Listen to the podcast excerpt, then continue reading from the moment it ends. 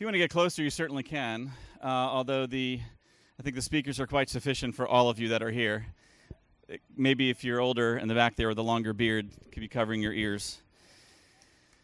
Uh, but I'm looking forward to sharing uh, and opening up God's Word with you today. Um, my hope, my goal, my desire uh, is that you leave here understanding God's Word better. Um, what I say to you, or what my secondary thoughts or my ancillary thoughts, aren't nearly as important as the Word of God. God's Spirit has empowered His Word to do His work, and hopefully that that is what I communicate today, so that you leave here with God doing a work in your heart with His Word, and in turn that He uses that for His glory. As number one, He forms and shapes your heart, right, personally, but secondarily, that then you take that heart, then, and whoever's in front of you, God uses you to engage a very lost world. So that's the goal today as we look at God's Word. If you have God's Word with you via phone or actually a physical copy, I hear they're still around. Um, but First Corinthians chapter 1. I'm going to be starting in verse 26 and going through chapter 2, verse 5. So 1 Corinthians chapter 1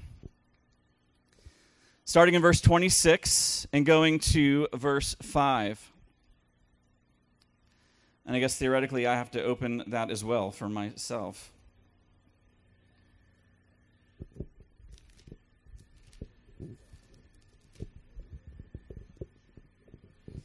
I'm going to read it now, starting in verse 26. For consider your calling, brothers.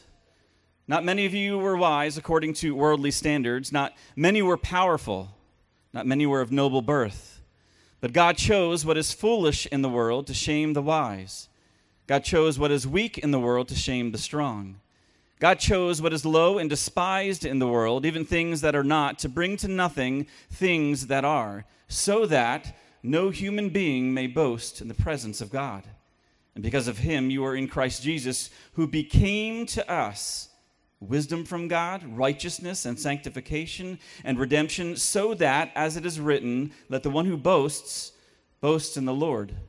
Chapter 2, verse 1 And I, when I came to you, brothers, did not come proclaiming to you a testimony of God with lofty speech or wisdom, for I decided to know nothing among you except Jesus Christ and Him crucified. And I was with you in weakness and in fear and much trembling, and my speech and my message were not in plausible words of wisdom, but in demonstration of the Spirit and of power, so that your faith might not rest in the wisdom of men, but in the power of God. Let's pray. Father, thank you for your faithfulness. Thank you for your goodness. Thank you for all that you have accomplished on the cross. And as we look at your word today, as you describe what has happened then, then through the words of Paul, may our hearts be changed. May we wrestle with it. May it be an active time of us hearing your word and abiding by what it says. Lord, do a work now. May I be out of the way as much as I can, but used as a vessel for your glory. In Jesus' name, amen.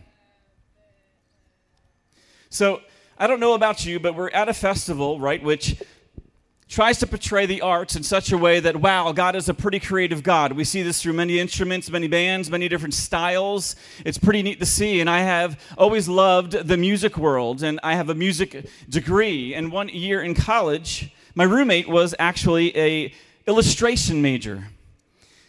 Now, maybe I'm different from some of you, but the reality is that my ability to draw and understand, like if I were to draw a tree, stopped basically at the age of uh, second grade. I, I can't make something three dimensional on a page. I don't get how people do that. And so I'm fascinated by art, people who draw something and create depth and a perception to it.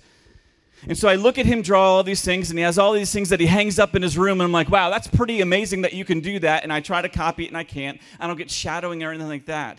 But as I have been in many places around the world, I was in the Louvre, right, in, in, in Paris. And you see all the amazing artwork that is just ginormous, that took some months and years to paint. And some of those paintings are under the type of painting and style called pointillism. Pointillism. Now, if you've never seen a painting up close, that is under that pointillism, it's pretty amazing. And maybe you stand back and from maybe 100 feet away, you're like, wow, I see pretty clearly what it is uh, portraying. But as you get closer, and as you get closer, and as you get closer, you realize that this entire painting is made up of these microscopic little dots and every dot is shaded a particular way so that at least as you stand back, you see one greater picture, but as you get closer, you see that picture with so much more clarity and realize with what, such precision what has gone on for that painting to even occur or even happen. And it blows my mind because I can't even draw, much less take dots and shade them into such a degree that it shows this great big picture. And I'm in awe of people who have the skill to do that. Well, this is exactly what Paul is doing as he's writing to the church in Corinth. He's bringing them back to the cross, reminding them not to look past all that is there. Corinth was kind of this major city, it was a hub of sorts, right? It was a go-to place for almost anything. It was where philosophers, well, they well, they philosophized, right? They would look for anything on the corners, right, to talk about and espouse their wisdom. And much like a coffee shop, you could go to any corner on any street, and there's somebody who's professing the wisdom that they supposedly have that the world maybe can connect to or communicate with. Much like that coffee shop, it's the latest and greatest to be found. But Corinth is also where all the traders they would trade and in abundance. It was a gateway city. Every clothing style that you can imagine could be found there. The ins and outs, what was fashionable of the day, that was where you would go to Corinth, right? They would come through. It was a port city. Traders would trade. Do I have any people who are foodies here who just love food? Who love food? This was the place to go for all the spices, for all the stuff that you would shove in your stomach. What was the goodness? What was being created of different spices and different. This was the place to go, right? It was Corinth. It was that gateway city for all cultures, maybe an amalgamation, if you will, of many of them coming together. And you would see all the diversity that the world had to offer.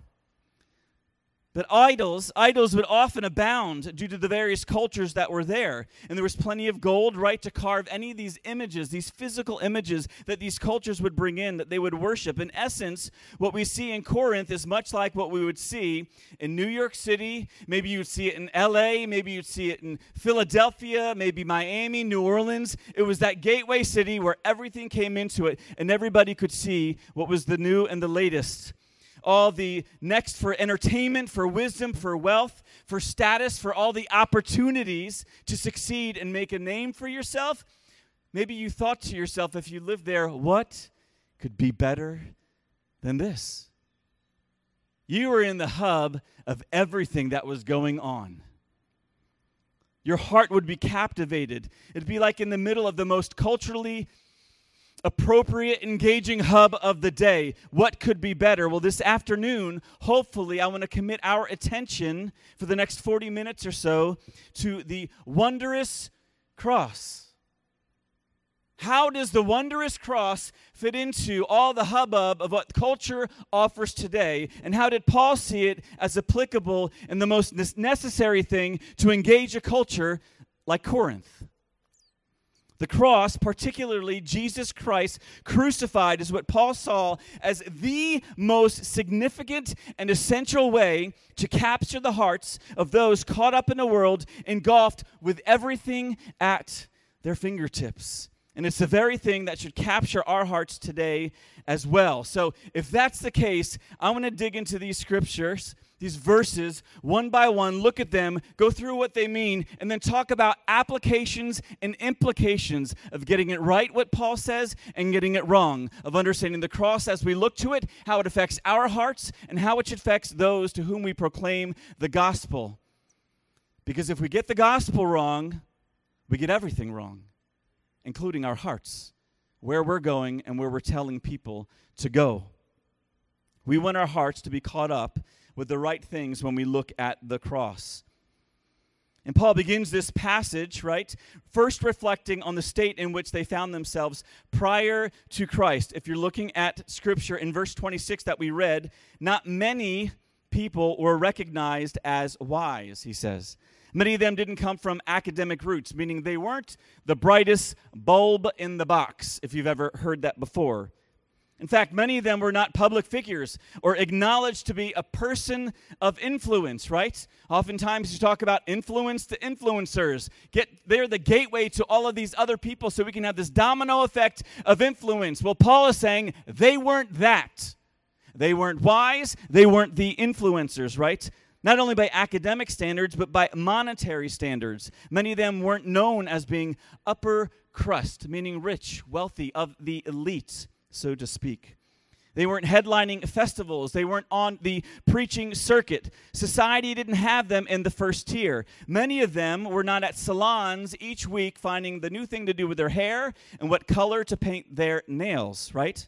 In order to gain access to the right party. Yet, and maybe you see the verb that I see, Paul's statement of not many of you what he's pointing to, not many of you, implies that at least some of them, some of them were, a smaller percentage, not many, but some of them were in those places of influence. So Paul paints this picture of the end to each spectrum, right, represented as a recipient of Paul's letter the rich and the poor, the popular and the not so popular, the influencers of, and those who you'd pass by without a single thought. Well, then Paul ends the passage in the first few verse, verses of chapter 2 regarding how they, as a church, because Paul's writing to this church that's in Corinth, he's writing to them how they, as a church, came about, how they found themselves coming together, right?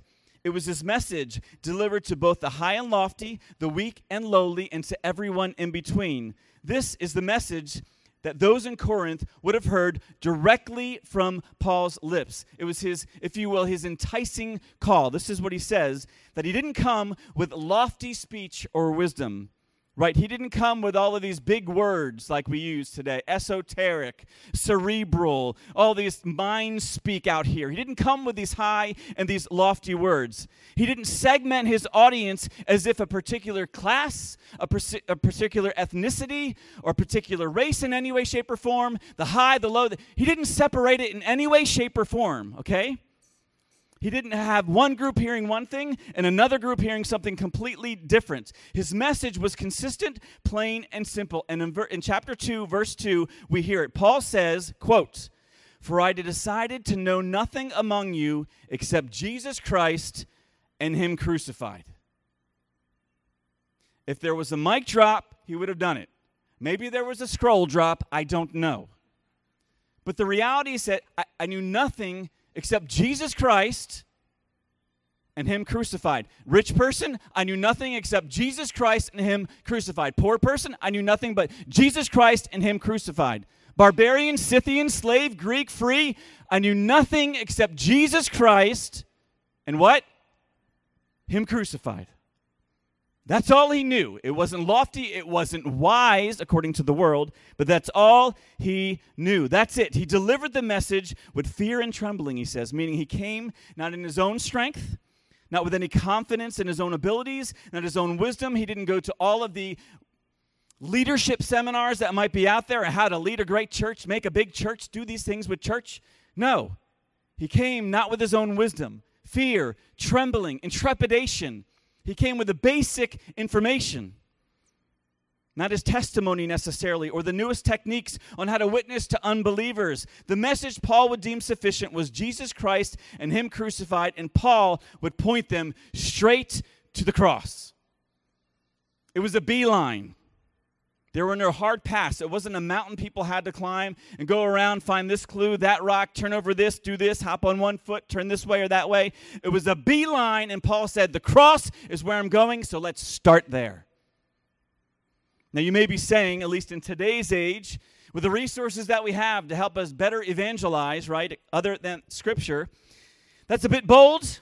Maybe you're looking at me and even reading Paul saying that's a bit naive or maybe even foolish. Didn't he build that friendship bridge to evangelism? Didn't he have a big event where people were having fun first and then kind of mix in something about this guy, Jesus? After all, it's a vibrant city, so it's important to engage them the same way in which they're used to being engaged, right? We need to engage them where they are in the way that they are used to being engaged, right? That would be smart. That's the best way to get their t- attention. That's the best way, in essence, to set the hook of Jesus because Jesus needs help setting hooks. But not so.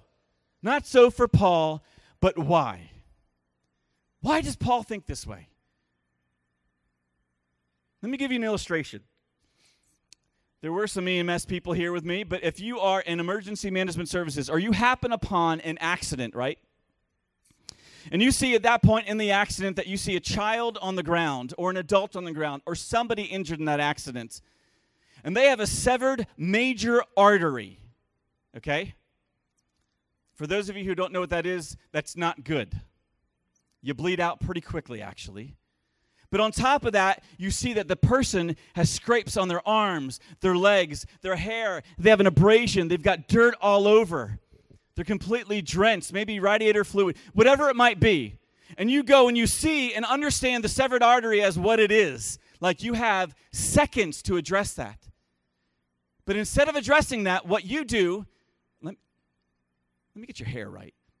Because when the medics come here, it's going to be important that that part is where it needs to be.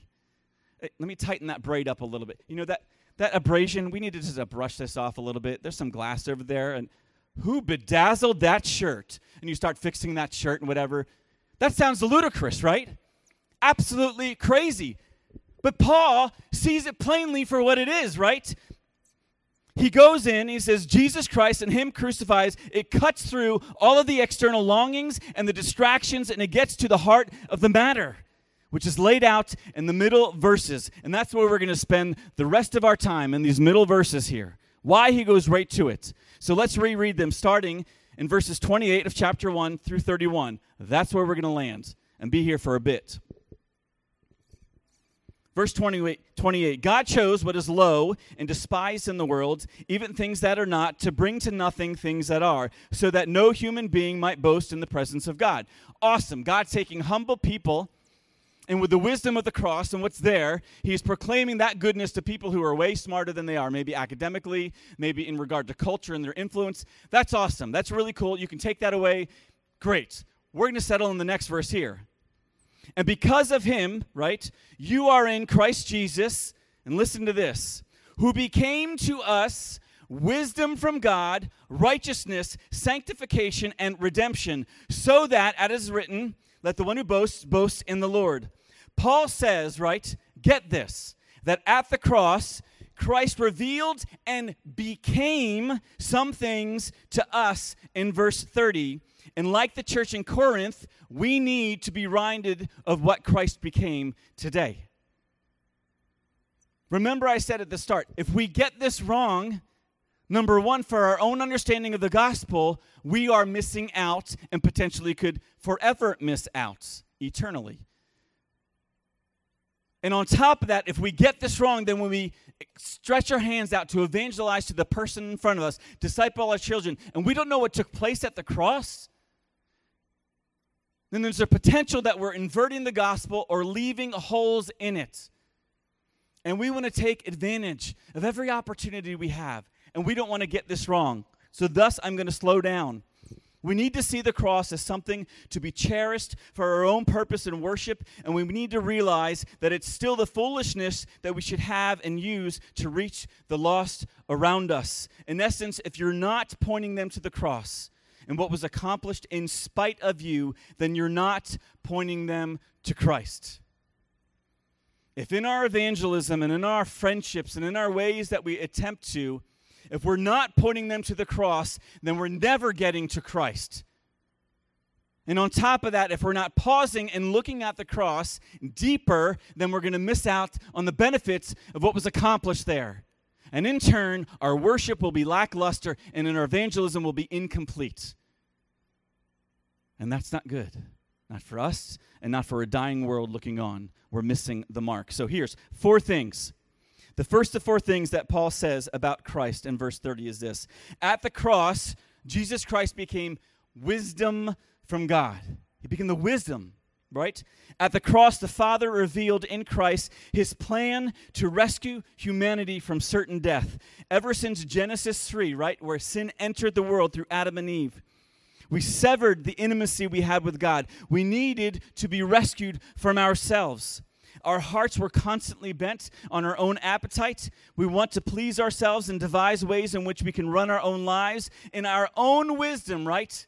In our own wisdom. We would never see God.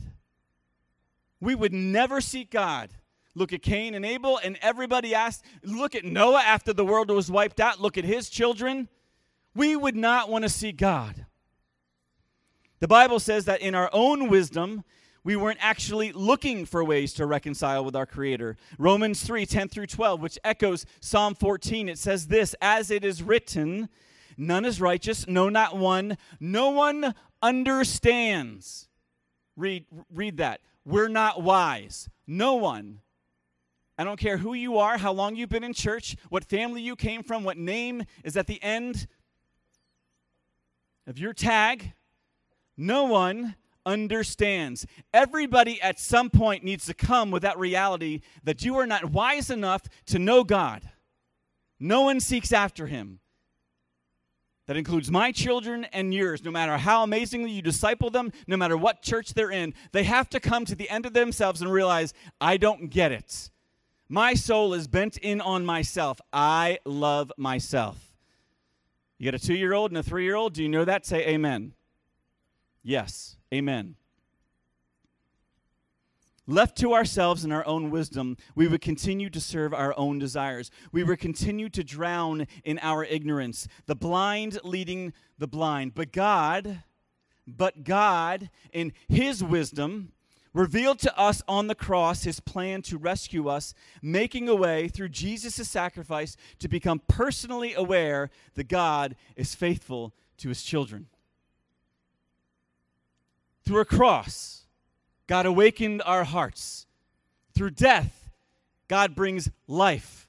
We would never think of that. It's not in our minds. He hadn't abandoned us. At the cross, wisdom from God was displayed, and we were rescued from the muck and mire that consumed our lives as we lived in complete ignorance, not chasing after God, as Romans says. Number two, at the cross, we see the righteousness of God, that Christ became our righteousness. At the cross, it was our sin that was being punished.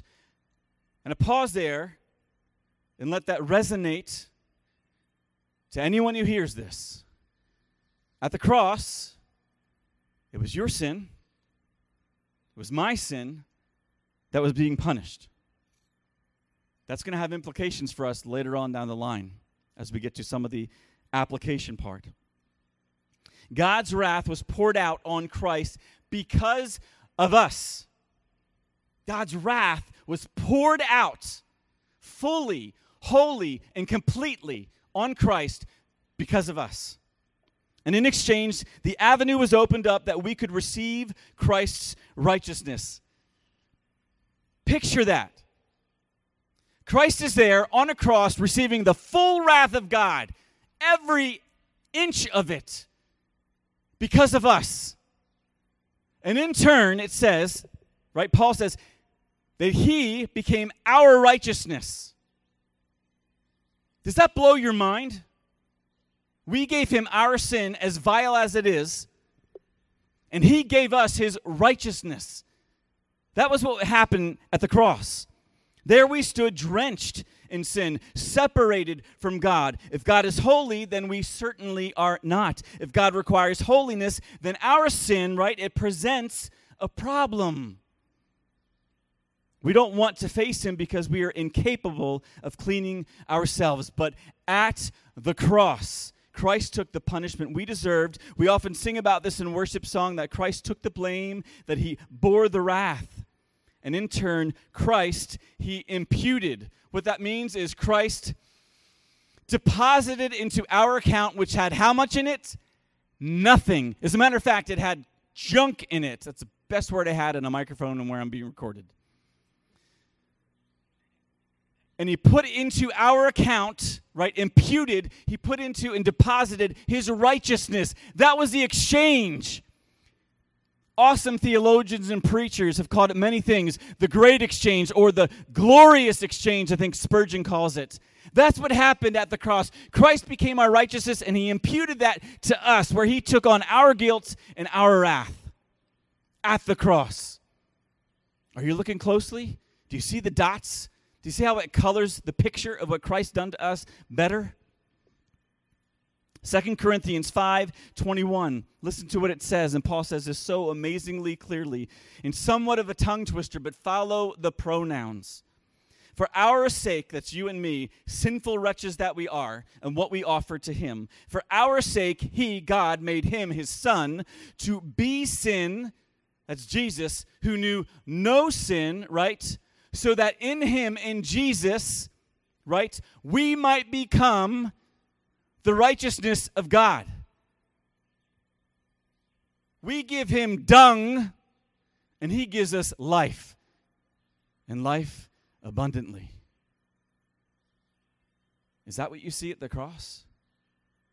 Are you looking more closely at the cross? Christ took the wrath we deserved. In turn, we received his righteousness.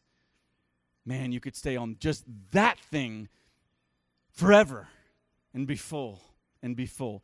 Hold on, though. Paul goes to the next thing. Number three, at the cross, we see our sanctification. Our sanctification. Prior to the cross, right, if you read the Old Testament particularly, cleansing came yearly through the sacrifice of animals. I think we know that, right? But at the cross, our sanctification to live lives purely, right? To live lives wholly unto God, right? Was made possible as God's Spirit would now be deposited into us to live a holy life. Holy life means to be set apart, right? As God's and to be sanctified to be that purified. Think of a, a washing machine just washing us, purifying us, making us clean. Christ sanctified us. He became our sanctification at the cross. The Father set us apart set us apart. Said, that is my child. And he sets us apart, right, as his possession, so as to work in and through us, molding us, forming us, shaping us into the very image of his son through that sanctification. Not only did Jesus take our sin, but in turn, he gives us his righteousness, right? Becomes our sanctification and says, May I make you look like my son. How amazing is that? What kind of exchange? I don't know what makeup artist he is, but he did something with my heart and where he's shaping it and forming it so that by his spirit I now am molded and look more like his son. The intent of bringing us fully into his presence one day. That's the goal. We're not there yet. There's an already not yet. It happened at the cross. But God, right now, in our lives, is sanctifying us, shaping our hearts moment by moment, disaster by disaster, victory by victory. And he's shaping us to look more like Jesus so that one day we will see him face to face and be changed completely. I don't know what that's going to look like, but I know it's happening now in this life. And God, by his faithfulness, has become our sanctification. Romans 8 29 says this For those whom he foreknew, he predestined, right, to be conformed, to be shaped, okay?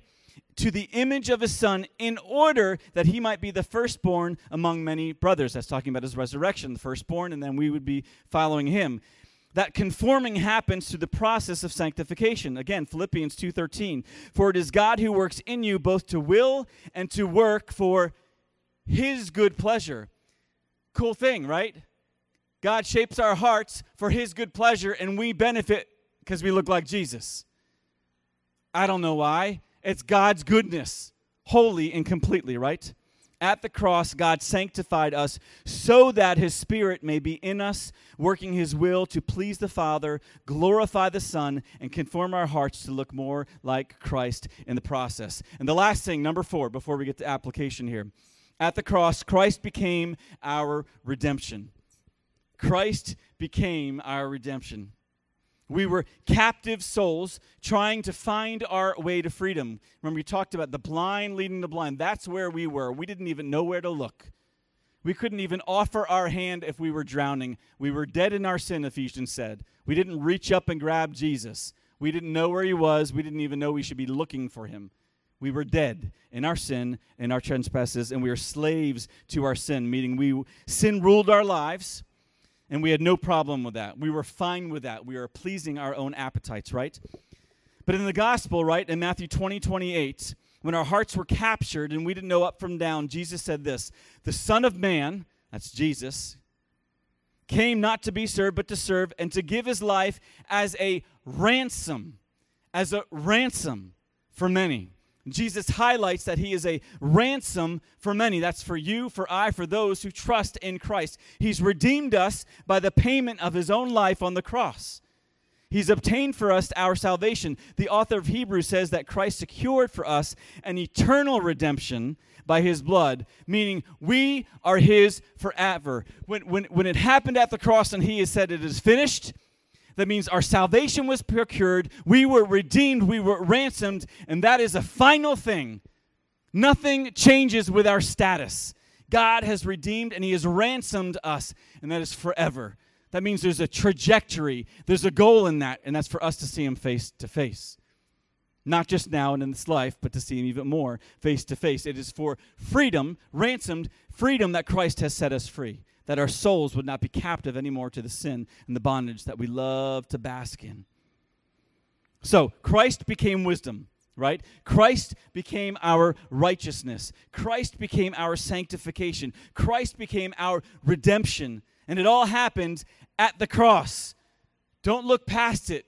Stop there for a while. Look at the dots. See all that was accomplished there. Paul didn't need to preach anything other than Christ crucified because nothing more was needed and nothing could be added to that. Nothing. Nothing else would suffice. You can mine the treasure trove for your entire life and still not have enough storage for the riches that you will find as you bask at the foot of the cross and what happened there. Paul didn't merely say, Jesus died for you and moved on from there. That's a great start, but stop and talk about what that means. Jesus died for you could mean you're talking about a U.S. Army person who died for their country, and that's all they understand it to be. Hey, that's a cool thing. Hey, freedom's pretty awesome.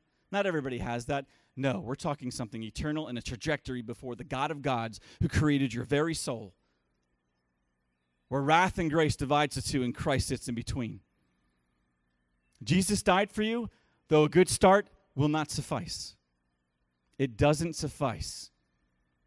It doesn't speak to even greater needs that they have questions on. They don't understand that. And if we don't understand that and break that down for them and look at the dots and the majesty of the painting that happened at the cross, then they will lose out on the message of the gospel. But do we know it? Do we understand it? Have we grasped it ourselves? Are we alive in that reality? Although that's a good start in that, Paul pointed them to the cross and he let them know what happened there that Jesus became to us the wisdom and the righteousness and the sanctification and the redemption for any and all who look to him in faith. There is more at the cross than just a man named Jesus who died. Look longer, look harder, and don't just stand at a distance. See the beauty and the grace and the magnificent way in which salvation came to us. Get that in your bones, get it deep down inside May it be a well that will never run dry, and it affects your worship as an individual who's been saved and redeemed at the cross by Jesus Christ. That's what Paul wants us to do, and that's what Jesus wants us to do, so that we can then go other, to go to others and proclaim that same goodness. Our longing for wisdom amidst all the offerings of the world, our desire to be set apart amidst a culture that, seems to have everything in every group vying for our attention, our hunger to be shaped by something greater than ourselves, and the desire that our lost souls would be home. These things can all be seen when looking at the cross. All can be found in Christ and what he accomplished there. Yet for the Christian today, we relate not only to Christ's work on the cross, but the cross now, right? It's an identifier for us as well. Galatians 2:20, a very familiar verse to all of us. I have been crucified with Christ, right? This is our relating to the cross. It's no longer I who live, but Christ who lives in me, and the life I now live in the flesh, I live by faith in the Son of God who loved me and gave himself for me. One author put it for the early Christians, the crucifixion of Christ was not simply a singular event, right?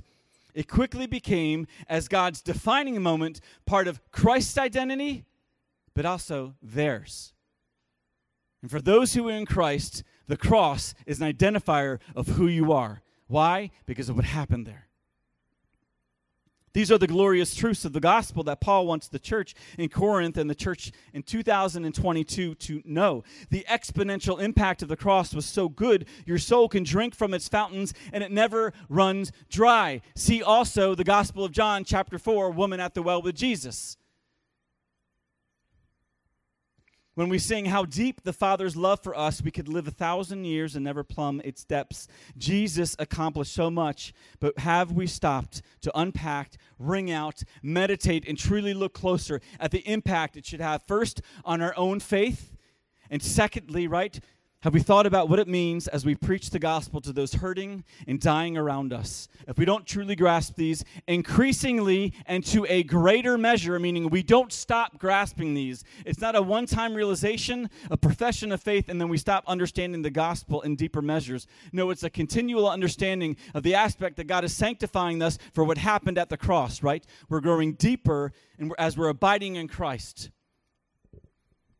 And if we don't do that, if we're not growing in that, I believe that there are two consequences for us. Consequence number one we become purely shallow and merely experiential in our understanding of Christianity. We go through life looking for the next big thing that God is going to do, praying big prayers for big miracles yet to happen. Yet we still haven't grasped what's already been done for us we haven't dwelled upon, meditated on, and find yourself saturated in the reality of what's happened at the cross. Why? We're chasing something else this way because we haven't dwelled upon something this way because it's not satisfying to us. We're emotionally driven instead of theologically driven, meaning our understanding of God is so shallow, we haven't grasped that and such it hasn't affected our lives in such a way that it's satisfying us. And if it's not satisfying us, we're going on living life with this general information and we're living for more experiences down the way of God doing something that we just might smack a label on. If you do this, God, then I'll be excited, rather than God, you've already done this. Why am I not fulfilled by it? We've never plumbed the depths of a king leaving his heavenly throne to take the wrath we deserved and to give his righteousness to a people who were not even looking for him. We were hell bent on serving ourselves, but miraculously, God wanted a people for himself and made a way possible. At times, I think the greater miracle, more than his resurrection and more than any physical healing, though those were absolutely necessary. Please understand me saying that the greater miracle is that God chose to die for a people who hated him. And that was you. And that was me. But God said no.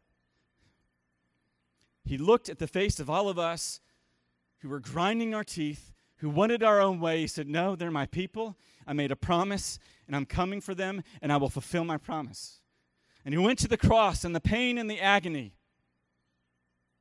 And for the joy set before him, my friends, the joy wasn't the cross. The joy set before him was that we be reconciled to the Father, making good on his promise back in Genesis when we screwed it up. He endured the cross. Have we plumbed the depths of the cross for our own benefit, our own fervency, our own understanding of where and why we're fulfilled? The second consequence is this when we don't grasp the depths of what's been done on the cross, we don't proclaim it and explain it in our evangelism. If it's not in us, it's not coming out of us as we proclaim Christ to a dying world.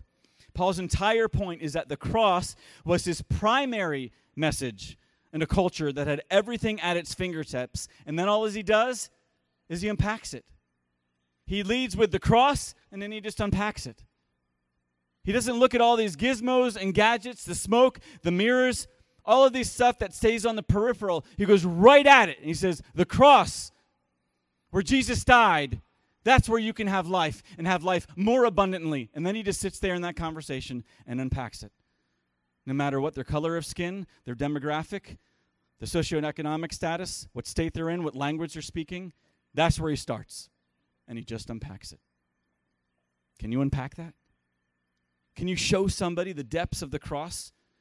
Show them how it meets their hungering soul? Show them what it means to live in filth but now be made righteous, that their sin has been paid for. Show them what it means to have their thirst quenched spiritually. Show them how their trajectory is now changed. Take them to where it is and where they're going to be one day before a God, hopefully with his favor because of Christ. He comes to them with this foolish message of the cross. Is that what we're doing? Are we engaging the lost world around us with the implications of what, the cro- what Christ accomplished on the cross? We can't if we don't actually know what happened there. And I will close our time with this. Unfortunately, today, there are some who distort the message of the cross. Some will tell you to look at the cross because it points to your value. They may say, The cross shows your value. Look how valuable you are that Christ would die on the cross for you. I'm afraid to even ask for a show of hands, but it is very popular, preached from people who suggest they are Christians. And I would suggest to you that number one, they haven't read their Bible, and number two, they certainly haven't dwelled upon what happened at the cross. In reality, when you look at the cross, it's the exact opposite. What we brought to the cross was our shame, our sin, and the reality of our guilt before a holy God. We rejected everything. We rejected everything about Christ and deserved his wrath. That's what we brought to the cross. When we look at the cross, think in your mind, that's what we brought. It's the reason there is a cross. That's the value add we had for the cross. If we get this wrong, we invert the gospel and make the cross some feel good story about us. How can I write myself into God's story? That's a dangerous place to be when you're not the author of life. We come just as we are and we leave just as we want to be. Why? Because God is love and He wants me to be happy just as I am. We help divine the terms of the cross and what we should and should not be repented of. And we think that the cross shows our value, the implication in your life and in your, in your evangelism, excuse me, is that you bring something to the table. And in turn, we offer an insufficient gospel. Anything built on Christ will stand. Everything else, everything else, if you think you bring to the table, everything else is sinking sand. If you think that you had something to do with your salvation of going from death to life, you are now building on sinking sand. Congratulations. You've inverted the message of the cross. This amazing reality of the cross that should impact our life and the lives of those in front of us is that in spite of our sin, in spite of our sin, right? In spite of the shame, in spite of us being filthy and willingly, meaning desirous to be shackled to our sin, in spite of our foolish thinking and rejecting our Creator, Christ died in our place and moved toward us, making a way for us to be sons and daughters of the King, to sit at his table, to eat of his goodness, to be in his kingdom. He took the wrath in order for us to repent, to turn from the ways in which we please ourselves, and that is each and every way. We're not born with anything inherently good in us. If that's how you come to the cross because you want to leave with something that you brought there, and you haven't laid down, you're in a bad place. Our entire trajectory needs to change when we come to life in Christ. Everything about us. Or else we're inverting the cross for ourselves, suggesting that we have helped him in some way and that we bring benefit to the cross. And in turn, that is how we will evangelize to other people. And as they go to hell following you, that will not be a good thing. Get the message of the cross right because it's glorious. In turn, as God deposited His Spirit to us, now we can please the Father. And God's Spirit lives in us, giving us abundant life, which won't fully be realized until we see Him face to face. That is the message of the cross. I ask you, do you see that? If you don't, look harder. It's a glorious truth. Ultimately, the cross points to the incomparable value not of us, but of Jesus Christ. That's the good news. That's why the cross is good news. Because though we're insufficient, Christ did everything. When we look at the cross, our value isn't there. But the good news is all of God and all of his value bestowed on his son. He took our wrath, and then all of a sudden our value came because of Christ on the cross. And after that, he gives us a spirit. He gives us his right, righteousness. We can stand before the Father and we can have a relationship with him again. And now our path is turned from destruction, from God's wrath, to his goodness, to be with him forever, to experience God. Even now, by his Spirit being in us, to experience God in such a way that we are no longer enemies of our Creator. We're not friends. We're now sons and daughters of God because of Christ, because of the cross. So, my challenge today is if you didn't hear enough already, look at the cross. Look more closely at it. Examine your heart. Do you understand what went on there? Paul tells us four things. Much more actually went on as you read more of Scripture. But understand the cross more deeply in your own self so as to check your salvation. Understand what you're standing on. If it's wholly on Christ, that's awesome. It's built on the rock. If you suggest that you add something to there and you can leave the cross with something, look at the ground you're standing on. Is it sand or is it the rock? Paul's encouraging us know the cross, draw closer, see the benefits of all of what the Father did because of the Son giving us a spirit, so that in turn, the point of this is for us to be light in darkness, for us to tell others what happened at the cross. And that their longings, their hurtings, all can be found at the foot of the cross and be placed there. And in turn, they can get the righteousness that Christ purchased for us. I pray that you're encouraged today. I truly do. My hope is that I brought a more clearer picture because Paul did for me as he paints a picture of what happened at the cross that you can go further back and see this glorious picture, or you can go closer and see the intricacies of what all was accomplished there. And that in turn, it will change who you are. Our knowledge of God, our theology will change our worship, our doxology. The more we know about God, hopefully, in turn, spits out to worship of Him. How good the Father's love for us. I pray we understand that, that we see what happened at the cross because of His Son, and that we're changed and in turn, those around us will hear the good news of the gospel of Jesus Christ. Amen. Let's pray. Father, thank you for your faithfulness to us. Thank you that when we were turned against you, it didn't stop you from fulfilling your promise, knowing that we could never do it. But you came to us.